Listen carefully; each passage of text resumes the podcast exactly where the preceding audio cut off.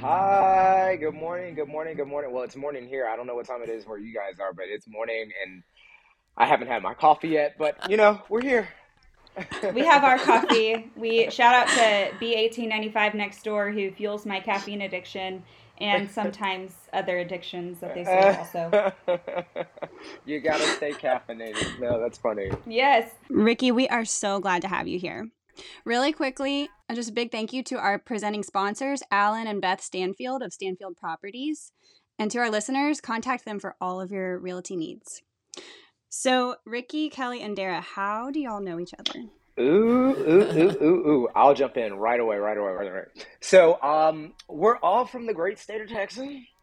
Um, well, Houston area, Humble. Um, we went to high school at Humble High School, one of the best high schools there are. You guys can jump in at any point, but Crazy. yeah, that's kind of where it all unfolded. Like freshman year. Oh my god! Being was this before at... or after trailers? We we our senior year was just trailers. Right. It was like... and the bat infestation.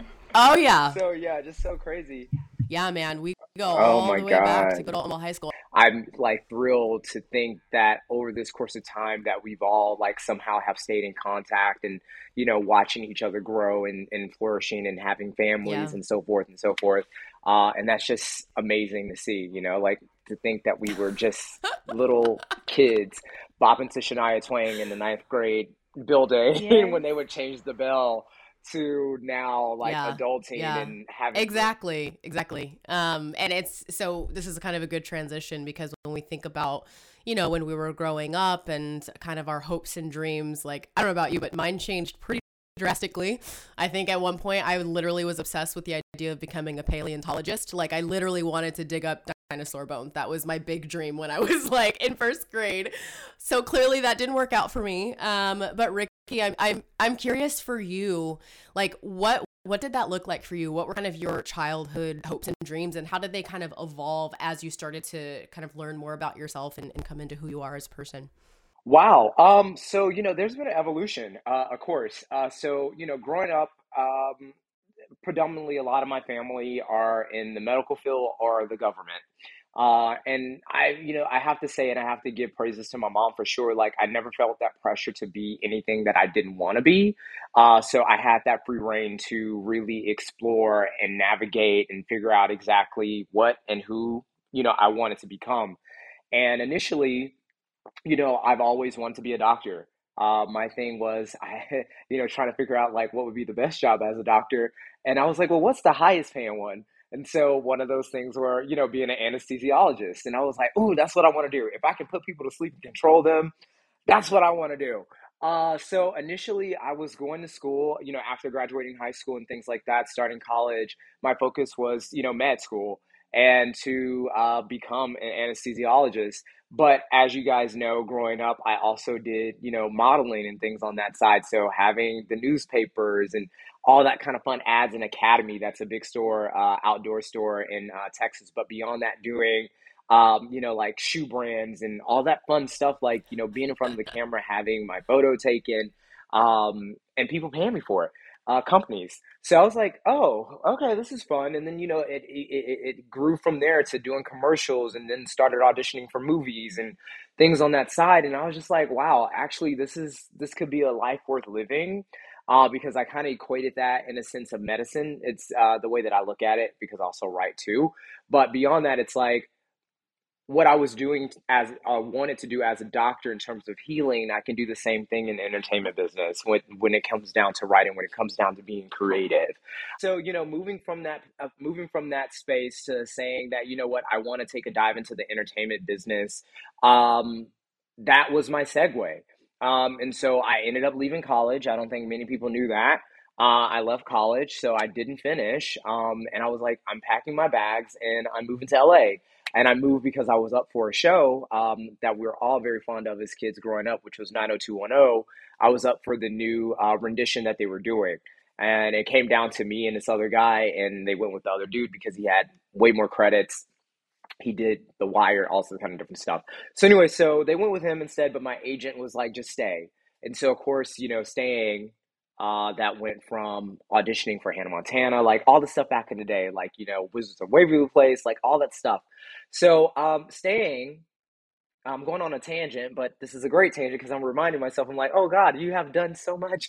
Uh, so yeah, but, but yeah, so in terms of what I wanted when I was little, as a growing up like young teen and what I saw because I was a huge fan of Grey's Anatomy as well. Uh, that was another push in the direction of going to school to be a doctor, but then also understanding like Shonda Rhimes is a beast with her pen. Um, and just knowing that, okay, I can create those worlds too and still do the same thing, the same gratification. I may not necessarily be putting someone to sleep, but I can also still be helping someone through whatever because of them being being able to identify with the characters, being able to identify with the storylines, all those different things. Uh, so yeah, so I, I I I took that dive and now I'm living my dream. Is it easy? It's not, but um, I'm grateful because I've survived and I managed to for the past 13, no, 14, wow. 14 years. That's so amazing. Yeah. Uh, that's just, right. it gives me goosebumps like that's that takes so much bravery and i'm curious like did you face any obstacles when you made that shift? Like how was that received with your family? Well obstacles yes i'm not even going to sugarcoat it. So uh, when i first moved here uh, you know it was definitely a, a stretch um, you know financially because of course i'm 18 you know i'm moving from texas where things are easy and simple especially during those times uh, and you could get a job and you can actually afford to live because things in Texas during that time, those years back, were cheap, you know, and you're moving from a place that was reasonable and you can live comfortably and your family can still help you and still be okay to a West Coast city that is basically robbing you blind when it comes down to rent, you know, like which are more than some people's mortgage payments, you know, at the end of the day. Um, and so, yeah, making that transition out here, it was definitely hard um, because I only had X amount of time to rely on my family. That was given. It was like, we're going to support you, but at some point in time, you got to pick up and support yourself. You know, and of course, I had like certain monies like saved up, but I mean, LA is no beast. I mean, it is a beast, but it's like it's no easy feat, you know. So, um, so once it got down to me having to really fend for myself, ooh, the trenches. Um, so yeah, it would be many, many things like even just yesterday I was driving and I was passing up an old place that I would stay uh, with a friend. Um, and it was a nice place, but I couldn't afford it. But I was, you know, grateful enough that I was able to stay and, you know, live on the couch for X amount of weeks at a time. And then I would move and, you know, it was a lot of that. So, um, and I don't share those stories with a lot of people because it's like, I mean, my world is not picture perfect by no means, but it's like at some point I will like kind of do the whole tell all moment or whatever of it, of it all.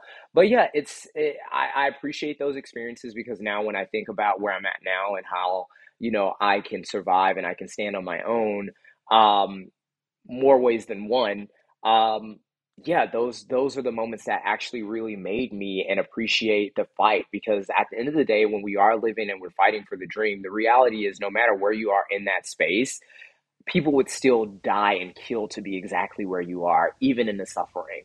You know, because it's like you look at it and you're like, how lucky, how fortunate you are to be doing exactly what you want to do. Even though everything is not what you want it to be right now, people would just like, I mean, I could talk about where I'm at right now in, in, my space and the people that I know, but even then, like going into certain rooms, meeting certain producers, just as this new actor, like people be like, wait, you met who? You know, and how fortunate, like, you know what I'm saying? So it's like, you know, we still look, at, I, I don't take those moments for granted now, you know? So yeah. Mm-hmm. Yeah. A lot of times, even in the podcast and in my own life where I'm at now, people see the glory and they see where we are now and they don't see the suffering that led to us doing the life that we're living right now. And I think all of us, we wouldn't be on this podcast and doing the work that we're doing to amplify voices of marginalized people if we didn't value the suffering. And if we weren't comfortable with sharing that it isn't all beautiful pie in the sky glory all the time. So I'm really glad that you brought that up and just brought a little bit of that struggle and how you couch surf for a while to make it and those are the those are the pieces of our story that are hard to share and that are hard to kind of uh, go back to. I it's hard for me to share some of the details of growing up in poverty, for example, um, but it's important because there's a lot of people who are going through what you're going through who need that inspiration to keep pushing Yeah. until they do end up in the room where it happened, and so or where it happens, and that's really cool. So speaking of all the finances and the nitty gritty of finances and how it, much money it takes in order to produce media and to survive in the media industry. I want to shout out another one of our sponsors, Ink Designs. Jamaica Jenny is the owner of that business, and she has gifted us with all of the merch that we gift out to guests on our show, and then anybody who really wants it, we're able to gift that to people, which is huge because we're not in the podcasting business. I put in air quotes to make money. We're in the podcast business to share the story and to amplify voices and to further the message of, of healing and of, of inspiring people. And so, because of our sponsors like Ink Designs and then Alan and Beth Stanfield, they make that happen to where it's not a financial burden for us. And, and we're just really, really grateful for that. And Ricky, you already told us how you ended up in Hollywood. So I'm going to pass to Sarah, Okay. who's going to Come on, talk Sarah. specifically about with you about being a black artist in LA. Uh, my question for you is what barriers did you notice along the way um, just for young black artists in LA? Well, let me put it like this. This is a loaded this is a loaded question. Um, because when I first moved here, of course, that was in 2008. Um, and things in 2008 in terms of where they are now, 2022, I would say night and day, uh, but there's still a lot of work to be done. Um, so ultimately, when I first arrived and I was auditioning as an actor, there's something that's called a breakdown. So typically, that breakdown is that submission that you're getting in regards to the audition uh, that you're going in for. And that, that breakdown shows you the character that you're going in for, character description, and specifically what they're looking for. Um, meaning, it's going to either say, we're looking for white male, white female, black male, Latino, like Asian, whatever it may be. But nine times out of 10, during that time, it would either be white or it would come down to saying all open to all ethnicities, right? And within that process, and I had a problem with this because at the end of the day, it was like when you got a breakdown that said open to all ethnicities, the reality that I had to come to learn was that it really wasn't open to all ethnicities because you as a black person or you as any other minority really only had 0.1%, not even 1%, 0.1% shot of actually booking that job. Um, and through that process, hence where I am now on the backside of things, uh, yes, I worked. I've been on Pretty Little Liars. I've done Lifetime movies. I've done things on Disney. Like I've had a great, you know, moment, you know, for myself. But within that, I got tired. I got tired of getting those breakdowns that said all ethnicities and knowing that my chance was so minimal in terms of getting the job. It was so discouraging because it's like when you audition for a project, you you may be naturally talented, which a lot of times that's more than enough. But if you want to have a leg up on your competition, you usually go to an acting coach prior to your audition. Being in this business is very costly at the end of the day. So it's like you get the audition, you hit up your acting coach, it's like, yo, I have audition coming up on either the next day at such and such time. Can you get me in in the morning? Or it's on the Thursday. Can we get in on Wednesday to practice beforehand? Right which means that's another added expense. Imagine getting five, six auditions, you know, for that week, and you're needing to see your acting coach on top of, you know, in terms of preparation for the audition or whatever. Uh, so now you just added more costs to your day to day, you know, at the end of the day because you're trying to book the job. But then also on the other side of things too, you're just like, I'm hoping that what I do and I go and show in the room is enough to book the job so then that way I can recoup the funds that you know that I put in. So in terms of my experience um, throughout the process, it's not a bad thing by no means. It's just in terms of how the business has evolved and in, in, in the beginning of things, it wasn't so let us focus on you know diverse casting and things on that side. Now we're in that space to where that work is being done uh, where we are getting you know more diverse stories and we are getting uh, to see like you know ourselves uh, in, in every minority group being represented you know and, and there's still a lot of work to be done but we have evolved in that space so uh, in terms of the gaps and things that that that you know that I've seen and that I bear witness to and experienced.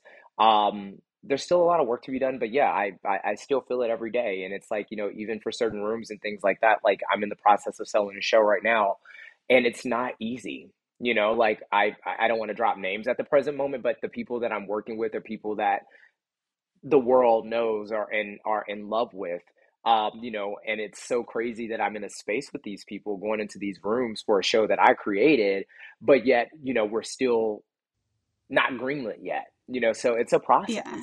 you know, and it, and it, it still comes down to, you know, relationships, different types of counterparts, the other people that are making those decisions on, you know, on behalf of said network.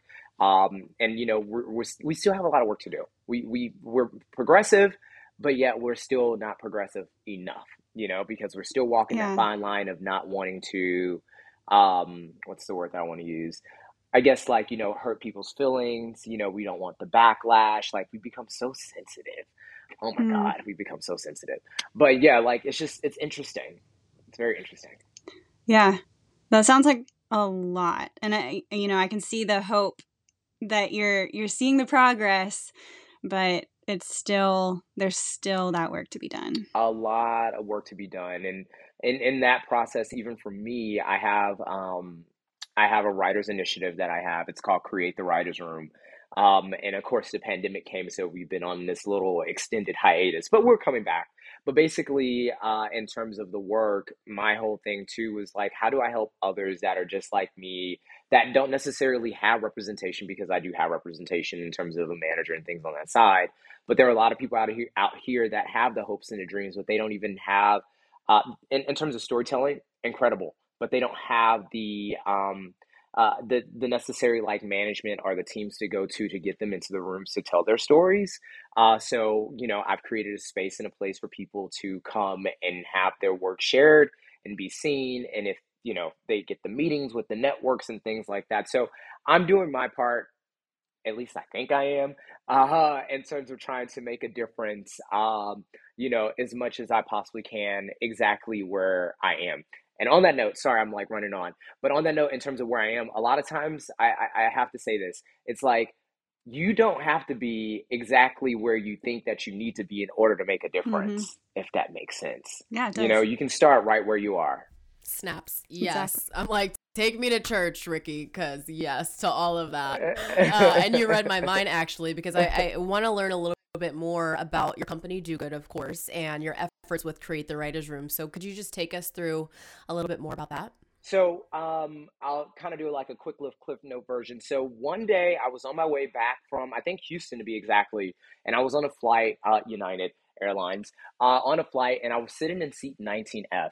And next to me in two other seats, there was a lady and there was a gentleman. Both of them happened to be executives, one from Warner Brothers and another from HBO. And so somehow I got entangled and mixed up in their conversation. And they're like, "What do you do?" I'm like, "I'm an actor." They're, you know, you can kind of feel like the the wind shift just a little bit because it's like, uh. And so, uh, but we ended up having a really great conversation during that flight. And through that, the crazy part about that too is George Rivera. So Naya, that was Naya Rivera's dad at on the on that flight. So I met him many years ago, um, which is like very crazy. But uh, beyond that, so great conversation, and it's like you know I have these ideas of projects that I want to write and da da this and that, and they're like, well, you should name your company 19F Productions because you're sitting in seat 19F. I was like, oh my god, that's crazy. I will do that. So um, that's that's the start of my production company, which originally was 19F. Uh, and so creating, uh, I had this movie that I wrote called Swag. I ended up getting um, Charlie Sheen involved as a producer with me at the time. Um, also having Kevin Pollak to direct it. Uh, working with some of James Franco's producers. Like it was such an incredible moment. But moving from that part, finding my voice and understanding the type of work that I actually want to create, uh, which is, you know, of course, focused on marginalized voices, uh, telling stories that are to the utmost important, but also at the same time, um, I have a big heart for comedies at the same time. So within that process too, comedy is good for the heart. So, uh, but beyond that too, I, I I really wanted to really find uh, a name that made sense in terms of what I want to do and what I want to cultivate within this space. And somehow do good was a part in my heart of like, oh, you got to do that. And surprisingly enough, it was available.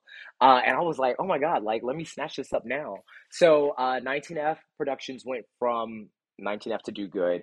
Uh, and that's where we are now. So, in terms of projects that we currently have going on, it's very much centered around um, minority voices, uh, marginalized voices, um, you know, POC, like all the things, uh, women driven projects too. We have a period piece uh, that we're doing about uh, the fashion designer Ann Lowe which is really exciting. She designed Jackie Kennedy's wedding dress for the people that don't know about that. Uh, but yeah, so doing some really incredible things uh, with Do Good. And Do Good is synonymous to what I want to do in the business, but beyond just doing that in the business, what I want to amplify into the world. You know, we have so many things that we can do. So, do good is doing good for the community, doing good for people, doing good for the culture. And when I say culture, that's a collective you know, as a whole, like all of us embodied together because we are one, we're human, you know. So uh, that's really the predominant focus of what we do when it comes down to just simply doing good because we get to make that choice every day to do Man, good. You should be an inspirational speaker. I'm just to say that because I'm like, dang, I want to do good too. I want to be a part of this. That, that's so, that's so amazing. I'm just like, as a friend, just so genuinely proud of you for the work that you're doing. And you can see how much passion you have for it, which is just really inspiring. Thank you. Thank you. Thank you. Thank you. It's, you know, again, like we said at the top of things, it's the work that people don't see you know that goes into this um and the nights like look i'm not going to sugarcoat this by no means either like and i'm not too man enough to admit that you know i cry sometimes you know and i have yeah. cried plenty of nights and um, been like, what am I doing? like, it's I could just go back to school and be an anesthesiologist and everything would be like so simple.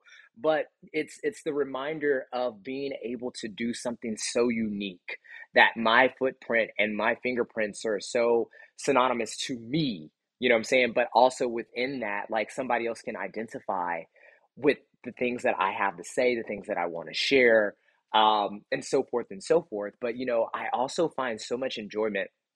I'll go back one for a second. So I remember I had to take a year off. I took a year off from LA. That was like 2014, 2015. Uh, I, I, I left LA for a year in like a few months, and I went back home. Um, and this was my setup for my big for my biggest blessing. Okay, I looked at it as like a major setback. Uh, things changed in life, like basically was down to no pennies. I had the repossession letters were coming, like everything, and it's like, oh my god, like I am stressed, and like you know, during that time too is like I'm not calling my mom, I'm not you know asking for anything at this point. Like these are the decisions and the choices that I made, so I need to figure this out as an adult, you know. Uh, so I ended up going back to Houston, and I got quote unquote a regular job and what I mean by a regular job, uh, just simply not not creating art, you know, and that's for me is regular, right? So, um, so that regular job ended up being a, a leasing agent, and um, and I actually didn't know what to expect walking into it because I got into it by referral, which is not necessarily easy business to get into. Like anybody can be this, but it's like depending on the type of company that you're working for, it's very I don't want to call it like I don't want to say elitist, but there are it's it's a thing. So um so I'm working this job and I'm meeting people and I'm hearing these people's stories. And it's like the other side to this too, in terms of like being a leasing agent, like also at the same time, you're kind of a therapist because you're dealing with people like everyday situations in terms of their living and they're complaining about their neighbors and they're complaining about how the property could be much better. And it's like sir you live or ma'am you live at a a property like this like many people don't live this way in life you know? So it's just like it's really it's just really interesting right? So it's like you have uh, so how can i say this? So basically in terms of that process in terms of me being going back home it set me up for my biggest blessing, which was the fact that I needed to have those learning skills in order to listen to people and their problems instead of just simply focusing on all the things that I had going on and all the things that I thought that was wrong with me and realizing that actually you're pretty okay. Uh, so, um, and in that process too, like I met a coworker that had a passion outside of just doing what we were doing he had a passion of being a, a, real estate agent, but it was more so to buy properties and support minority families, you know, in terms of so it was really interesting. And so we got into this conversation about what do you want to do? And I was telling him about my hopes and my dreams. And he was like, Oh, I know somebody that actually liked to finance movies. It's like, wait, what? And so he was like, Yeah, if you're open to it, I'll set it up. Sure. Didn't put much stock in it because now I've, you know, I've been in LA for such a long time at that point. Um, and when people say certain things, you just don't take it at face value anymore. You're just like, uh huh, yeah. sure. But yeah, if the meeting happens, great. So um, ended up being a real situation. And that was my blessing in terms of the movie that I really wanted to do to get off the ground, the one that I was talking about with Charlie Sheen to get off the ground and things like that.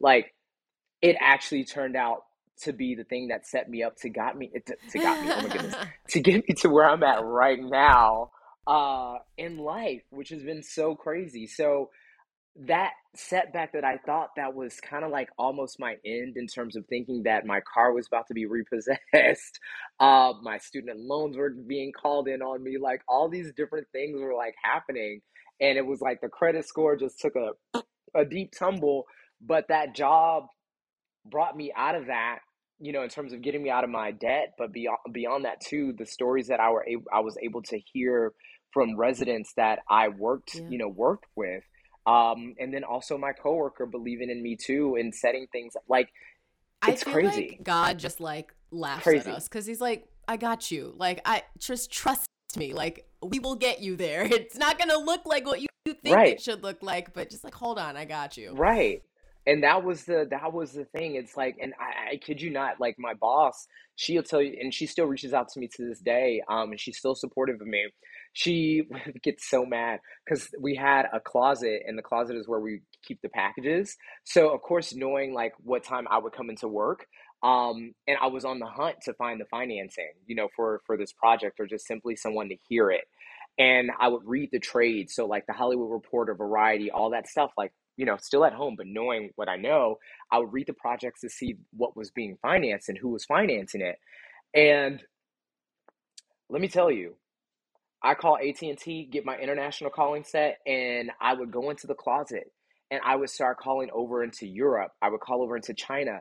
Like it would be so crazy. Like I would call the places that were actually financing movies just trying to get people to listen to me. And I actually was pretty successful and getting people to listen to me. And it may not like it may have not been the project for them, but it was a relationship that I built and they were like, You're just cold calling us? And I'm like, Yeah, I am. Like because at the end of the day I have nothing to lose. The most that anybody could say to me is that no and stop calling. Mm-hmm. Okay.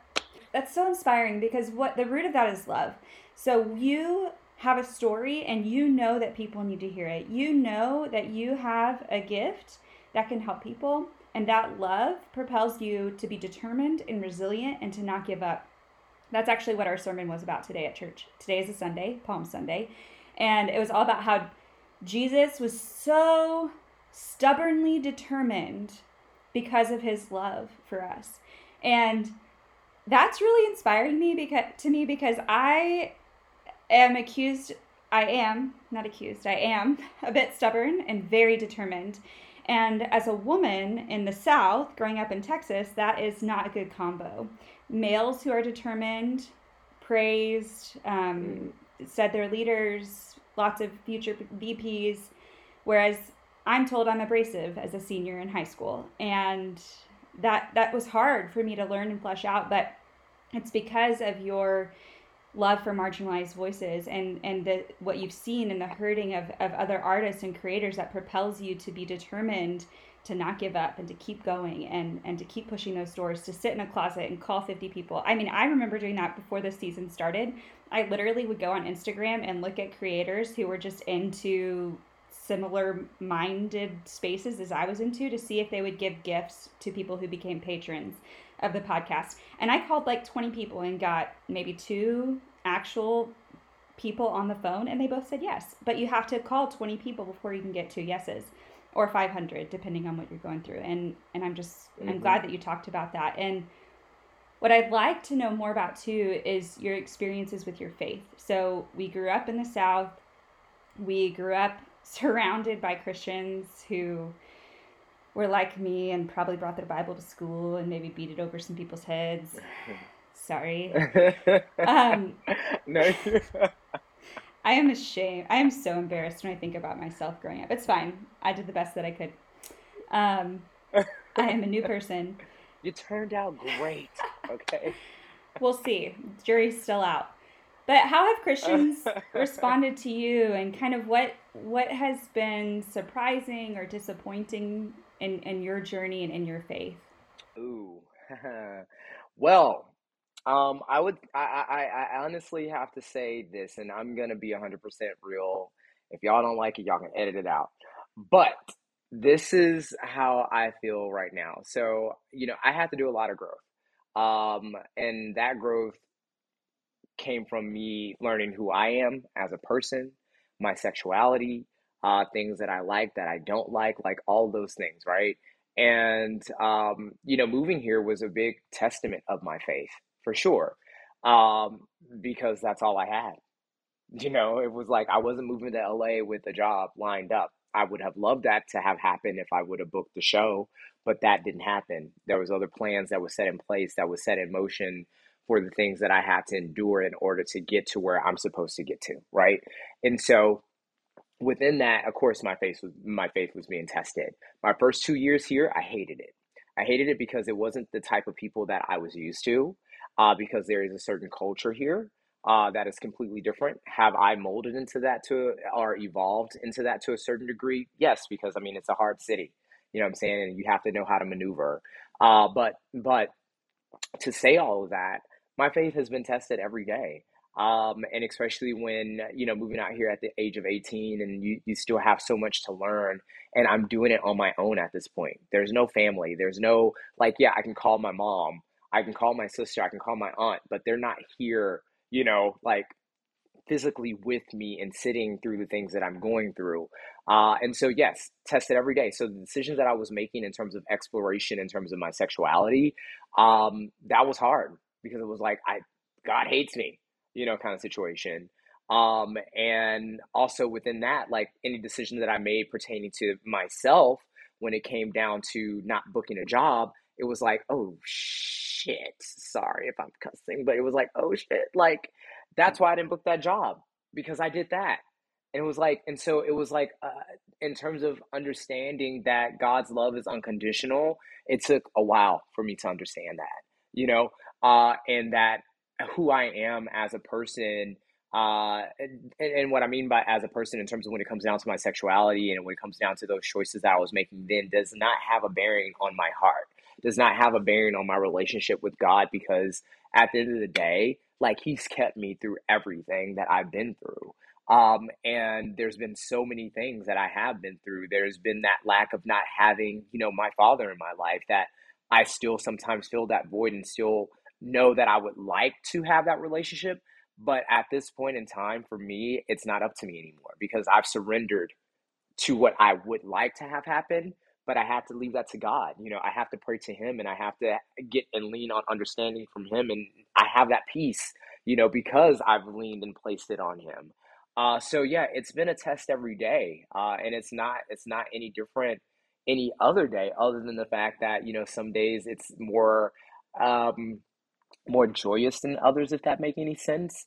Uh, because we still have those moments eh, for anybody. It's like you know we all have moments where it's like it's like really up and then we have moments where we're like kind of in the middle for that day you know and that's that's okay but yeah every day my my faith is tested and i lean more and more on it um, because i know the relationship that i have with god and and how that is so sacred to me and synonymous to my experience with him and how he's kept me as i've endured the challenges that i've gone through here you know uh, and in life and the loss and the gains it's it's all been because of him and it's all made sense once i sat down and got still and paid attention yeah. that was really beautiful ricky and honest and vulnerable and hard and um, I'm really curious how what did support did you get support from your the church that you grew up in did you feel supported or was there shame? No you know when it comes when it comes down to the church uh, in itself um, in, in terms of simply being me uh, it was never me coming out to the church. You know those that i knew knew and that was that. Um, and they have their own things that they endure and you know how we confide in one another.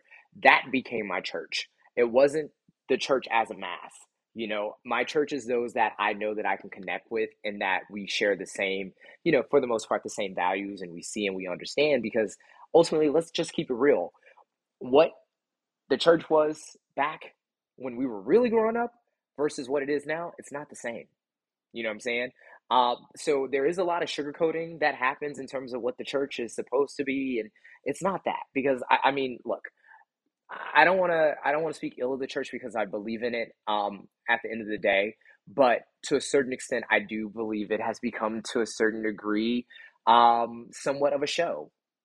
You know, a lot of things have become a lot, you know, a, a lot like that, and it's not really a place of refuge anymore. It's more so about let me just give you a word and let me collect offering you know um, so my church has become more focused on the community that I have where I can be honest and open and vulnerable with people and I know that they're praying for the good for me and I'm praying for the good for them you know and and God understands that. Uh, so yeah I, I I think that's where it all really boils down you know for me. Now don't get me wrong I will turn up on some Kirk Franklin in a minute and I will be reminded, man, I wish I had a good old hometown Baptist church or a Pentecostal church that I could just go to, you know, here because you know you need that reminder every now and then and again. But uh yeah, like that church for me has become about community. Yeah. And that's what church should be.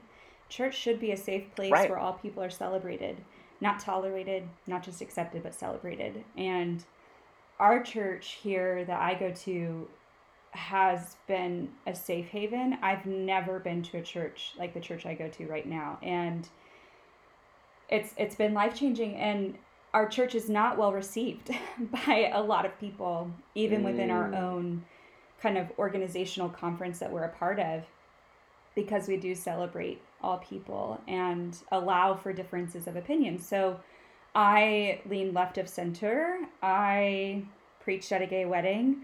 I um, have a podcast about empowering women. I'm a feminist and I worship next to people who think that women aren't overcoming opposition at the same or different rates as men. And I worship next to people who have Trump flags and their in their yards and value him as a person. And although I completely disagree with their ideology, that same person was loading up a trailer, sweating their butt off to help people whose homes were destroyed in a hurricane. And so what our church does is we it's it's beautiful. It's what heaven looks like is we worship next to each other and we learn from each other and it, it's difficult and we have to kind of exist in tension and and I think that's what community is supposed to look like. And I think that that's what heaven is is all of these different people and all these different experiences being united in their love for humanity and in their and what propels them is their love for human beings and and God's created those human beings and that is how we see God's love is in our love of others. And so your experiences, I just want to validate it, validate you.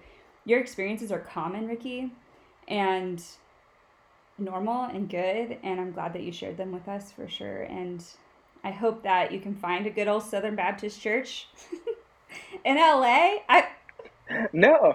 Where you can get your praise on? Right. You know you need that especially on you know just any any day. It's like you know literally me going to the gym in the mornings i typically start off with you know a nice praise and worship song just to give thanks you know for for a new day you know uh, but yeah just just to kind of piggyback off of your uh, what you were saying in terms of my experience being common and that's one thing that i do know but also in terms of like the storytelling and the things that i want to do is to show that anything is possible it's not always going to be gray. You know what I'm saying? So it's like you just have to step out a little further on faith and believe that, you know, everything will be okay. But even if you're not in that space of faith, um, and that's fine too, it's simply allowing yourself to find a community that supports you just who you are and where you are, you know? And so those are those you can be fully who you are. Yeah.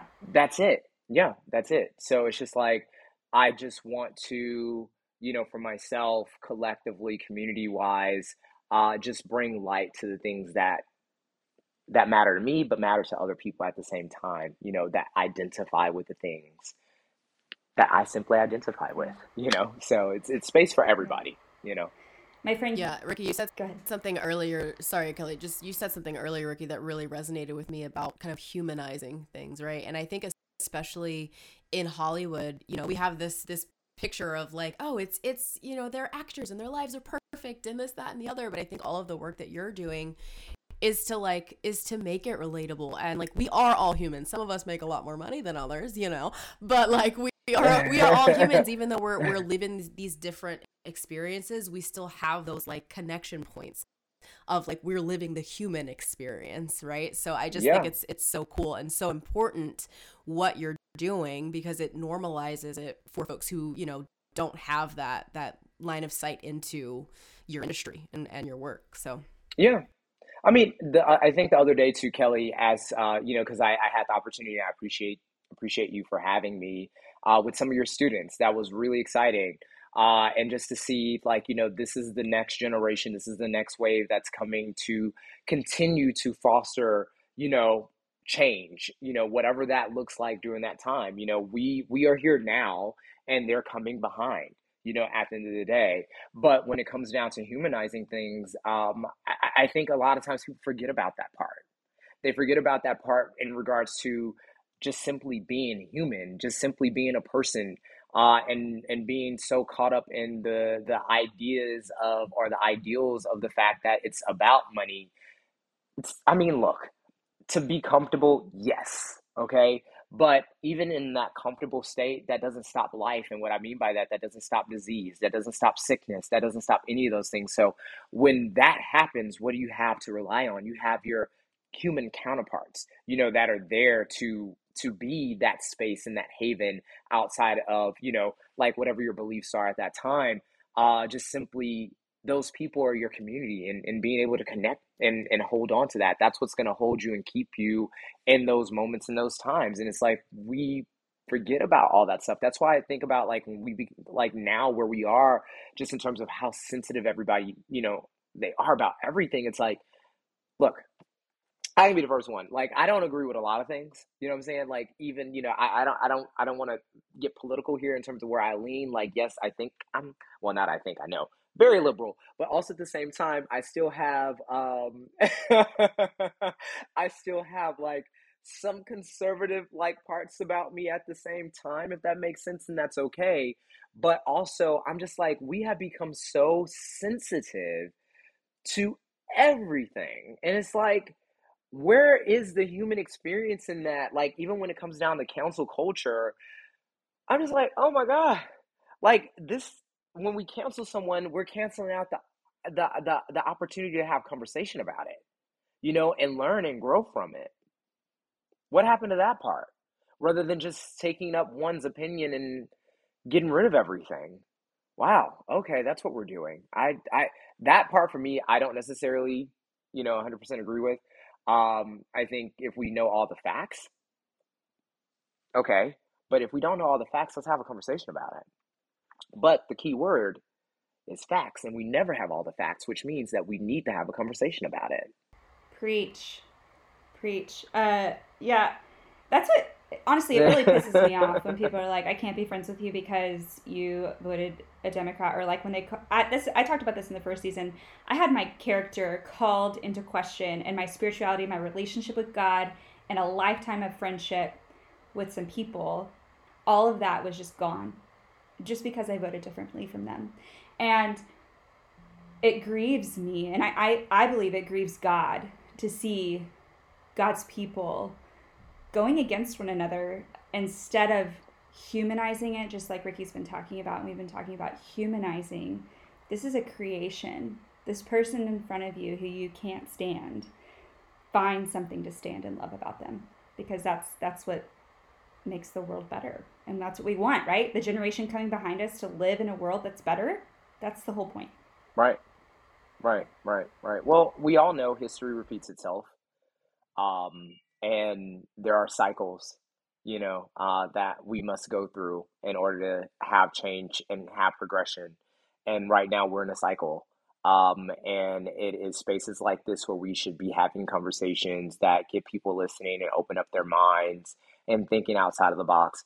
I'm not going to ever counsel anybody just because they don't believe in the things that I believe in or, you know, in or, or otherwise. You know I'm saying? Like, I think that makes the value of a friendship or the value of being able to humanize with another human because of the fact that we don't necessarily believe in the same things because it's like, well, I can learn from you and you can learn from me if we have that open mind to do so. Everything is not perfect and it's never going to be perfect. Um, but we can make it a little bit better if we just sit and we listen and grab a little bit of patience. Yeah, that's exactly what we're trying to do with this work that we're doing here. It's it's so important, I think, just to um, learn from the experiences of other people um, and learn from the experiences of lots of different people who have different experiences than you. And um, so we just really appreciate you coming on here, Ricky, and sharing your experience. I know that's sometimes not an easy thing to do, um, but we really appreciate your vulnerability and just being willing to share because your experiences, your experience is one that we can all learn for, from, and um, it's just really important for us all to be able to do that as a community. So we're really honored that you are were willing to uh, kind of join us in this work. Well, thanks for having me. I'm so appreciative, and it's nothing like meeting new people and then also reminiscing with two old friends. Like, that's always great. So, I appreciate you guys having me. Our ladies, shall I say. Yay! Thank you, Ricky. And thank you to Texan Bank and Friendswood for sponsoring our show, and also to all the behind the scenes folks who make this possible. So, first, Alita Caldwell and the Funky Monkey for loaning us her studio to do this really important work, and to producer Janice Street, marketing director Robin Boren, social media manager Molly Bays, and editor Audra Bridges. Thank you for listening.